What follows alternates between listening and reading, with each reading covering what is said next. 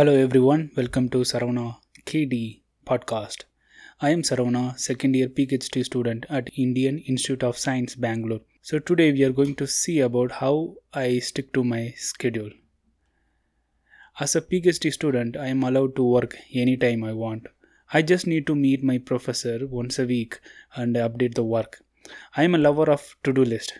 I usually start my morning with a long to-do list. I learned to use the method called time blocking, famously given by Elon Musk. In this method, you, for each particular uh, work, you need to assign some time. So I use Google Calendar. You have to stick to that schedule. It's very simple.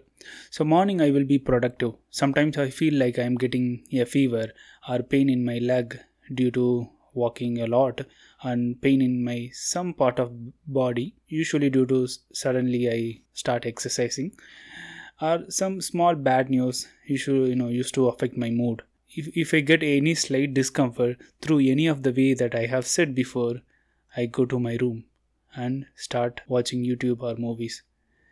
This thing repeated for almost four years during my masters and uh, one year uh, as a you know, project assistant and uh, one year of phd these things uh, repeated until i realized that i need to change it I learned about a lot of techniques and the two techniques that really helped me to stick to my s- schedule. The one is journaling. I never know the power of journaling. I used to think the people do journaling just to remember the things that happened in that day. It is wrong. We journal our thinking. Writing whatever happening in my mind helps me to think clearly. Whenever I have a huge problem, I usually write it down. Then I write the possible solution. Then I, I will analyze you know each solution and choose the one to execute it. Journaling gave me an awareness about my life. Journaling makes me to realize how important that particular work is.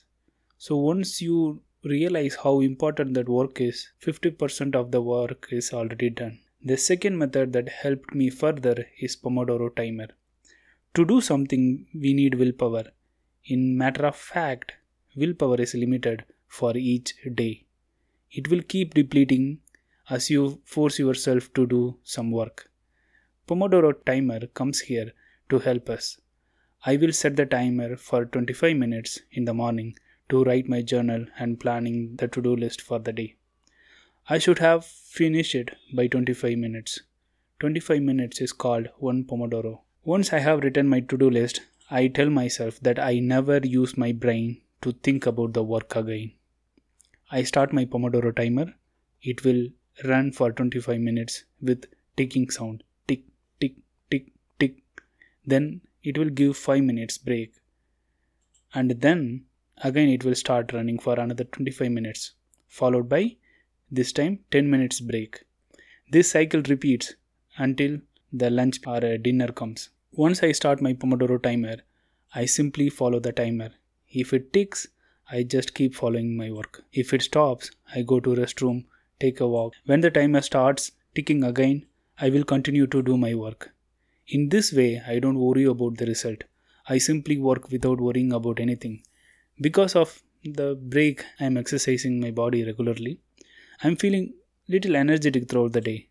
I can easily pull 5 hours of focused time in this method and 10 hours is my maximum. If your work is not theoretical, you can easily surpass me. I use the software called Focus to Do for this Pomodoro timer. I encourage everyone to use it. This is how I started to stick to my schedule no matter what I feel. My body can ache, I may feel disturbed emotionally, but once I start my timer, I am in the flow state.